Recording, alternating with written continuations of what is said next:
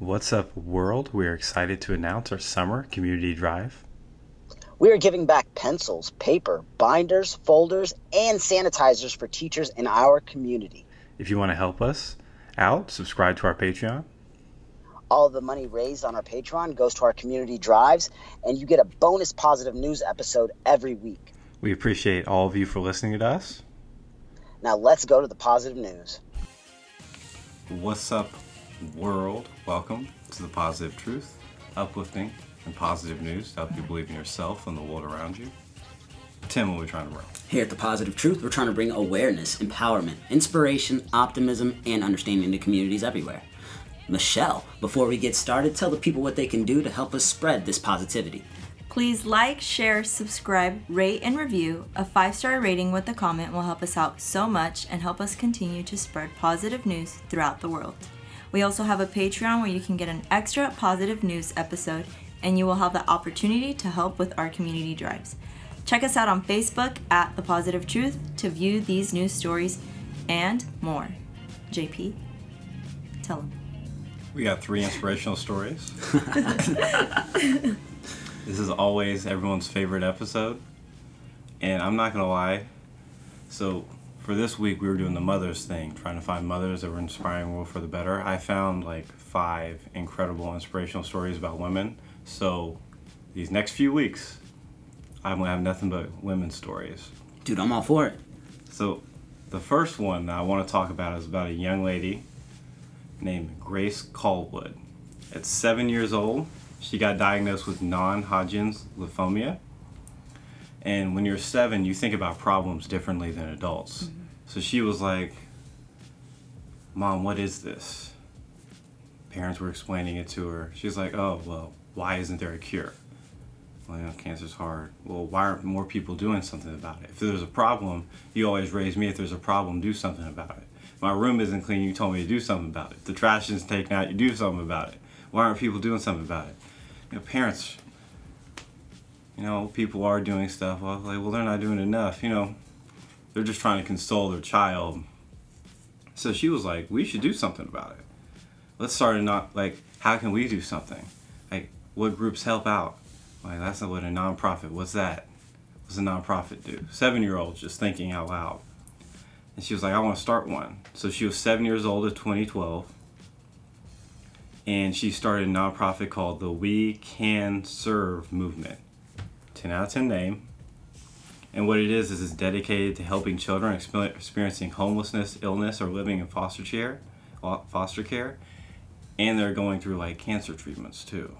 She was like, what about, because she asked her parents, what about like, what happens to people that are like homeless in foster care and they don't have people, parents like you to help out. Again, she was seven. So since 2012, she started a board of advisors. Every one of the board of advisors is under 18. She's 15 now. They've raised $300,000 in donations that benefit children all over the world. That is wild. Seven years old? And she's 15 now, because eight years later now? in 2020, yeah, raised over $300,000. Yes. Everybody on the board is under the age of 18. Nobody in this world can tell me the youth are not awesome, oh, yeah, I'll tell you, I was finding some great inspirational stories this week. That is wild, man. That's, oh. Is there more that you, you have to add? Oh, yeah, we're going to link the website, the We Can Serve website, and ways you can help foster children on the Positive Truth Podcast Facebook page. Yeah dude. Sh- so that, no, but yes. yeah, that, that was perfect, dude. I love it, man. Like that's that's amazing. The fact that a child, we talk about the youth on here all the time. They see problems, they want to do something about it, and that's exactly what she did. But it goes back to that quote, you know, when the person that plants a tree that doesn't see the shade of its own tree understands the meaning of life. At seven years old, she understood it, dude. That's freaking fire. Ah, lay back. so yeah, that's my inspirational story. What do you got, Tim Tim? Tough to top that. But I'm gonna go ahead and jump into something that inspired me.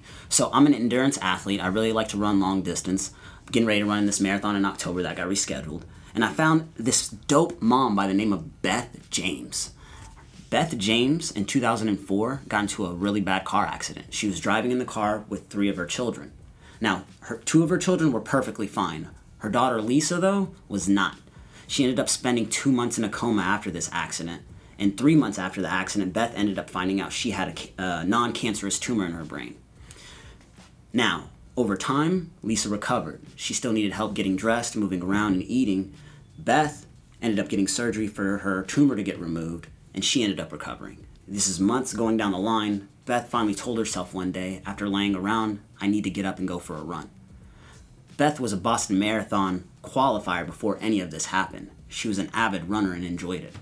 But all these months down the line and going through everything that she went through, helping her daughter, had her down and out. She finally talked herself into going for a run, decided to bring her daughter with her and push her in a wheelchair, and that's when Team Lisa started. Team Lisa, or Liza, I do apologize for butchering names because I'm bad at that in the positive truth. Her, Beth, and Liza enter triathlons and they run in them together. She pushes her mom, or pushes Liza in a stroller or in a wheelchair when she's swimming, riding a bike, or running a marathon. And they've been doing this since 2005. It's this past year in 2019, Team Liza ran in the 2019 World Triathlon Championships after qualifying in 2018 in Wisconsin. They are still running today after all this adversity, and they're inspiring others to do the same. I think this is beyond awesome because I have nothing wrong with me, and I won't do a triathlon. How are you? How how do you swim and pull someone? Man, I've seen, I've actually watched the World Triathlons when I was a kid in the early 2000s, and it's the most impressive, inspiring sport you could possibly watch. There's dads out there, moms out there doing the exact same thing that Beth is doing, but to read this story and to know that she went through uh, things as well, not just her child, to fin- to watch them cross the finish line when they show it on TV on ABC every year, you tear up. You can't help but tear up, whether you like triathlons or not. So I know for a fact, whenever I watch this World Triathlon coming up, I'm going to be paying attention for Team Liza. I want to see what, how she finishes. I want to see the emotions on their face because, for me, beyond inspirational. Yeah, Tú sabes. for real. You're you're not just doing an Ironman, You're pulling someone along the way, and that's a hell of a bonding feature right there. Mm-hmm. And you've been doing it since 2005. and Liza loves it. She's addicted to it. She tells her mom not to stop all the time. Oh my gosh. Teamwork makes the dream work, man. That's true. Yeah. Well, to follow that up, we have to pause for a second and do our audio meditation. It's where every all three of us talk about one thing we're grateful for each, because in the stresses of life, we often overlook all the great things going on in our own lives. We encourage everyone listening to think of one thing they're grateful for as well. We guarantee to make your day a little more positive. Tim, what are you grateful for? Man, technology. Um, I bought a, a game system not too long ago, a Nintendo Switch, and I've been enjoying it. You know, it's been fun. But recently, my niece, she has one in California, and she was like, hey, you should download Monopoly. She doesn't know. Well, maybe she does know because her mom told her. I'm a Monopoly head. I don't lose. We used to flip boards and stuff as, you know, kids. Me and my sister did. Yeah, that's why you didn't lose. Exactly. So, that being said, So you lost. my niece calls me and is like, "Hey, Uncle Tim, you want to play Monopoly? You have to download it on your Switch." Um, Mom said, uh, "You can't cheat this time, so we get to play online." so we ended up playing online with my niece, and it was really fun. I ended up being my niece and my sister, of course, you know, and I ended up talking of crap. course. Okay. Well, Of I, course. oh, I didn't hold back. I was trying to destroy them. On my very first roll around the board, I got Park Place and Boardwalk. It was the most ridiculous thing ever. They were they were texting me mad as I can be. It was hilarious. It was just a good you know family moment, and I'm glad that technology did that. It's a good at. family moment for you. Oh, wonderful, wonderful family moment for me. I love to win. I like how last week you talked about the Zoom meeting. Oh yeah, well my family now I'm doing Switch. That's wild. You're absolutely right. So yeah, what do you got? A lot of Michelle? family time for Tim. I am grateful for doctors, specifically my doctor. Um, his name is Dr. Patrick Lowe. He practices in Oklahoma City, and I have been going to his doctor's office since I was born. Literally, he's the only doctor that I trust, only doctor my parents trust, and it's just because he's so selfless. Like I remember when I was growing up, um, sometimes we wouldn't have like enough money to pay like for flu vaccines or anything. Push it aside. He would do things like out the back of the door, not charge people. I remember also like when my grandma got diabetes, like he would do so much work to find like free stuff that we could take her to and free treatments and he's just an awesome person, man. I love him. So with coronavirus going on, we still haven't been shouting out doctors and nurses every time because that's how much we take them for granted, and other like firefighters, police officers. But that's an amazing. Yes. Yeah, for sure. man. Shout out. Shout out to your doctor, but shout out to doctors and nurses everywhere for sure. All first responders. Great story, Michelle. Thank you. You should have like saved that for like A regular somebody- positive news story. I'll uh, switch it around. Um, I'm grateful for consistency because consistency is how you slowly make yourself better. That's true. True story. I love that quote. Short and sweet. What do you got for your inspirational story, Michelle? So my inspirational story is actually about a very very resilient um girl. So um you all know Ariana Grande, right? Absolutely. Okay, so she had a concert in Manchester that ended in a tragedy. There was a bombing during the concert, and um, this little girl named Frey and her best friend were there. Her, her best friend is named Nell. They were both there, and they were both in the spot that the bomb had gone off.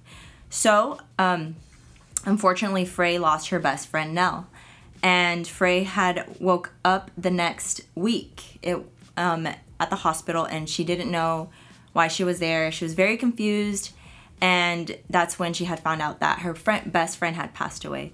And you know, uh, there's so many things that could like go through, especially like a very very young teen's mind, like sense of guilt, you know, just like just being so lost.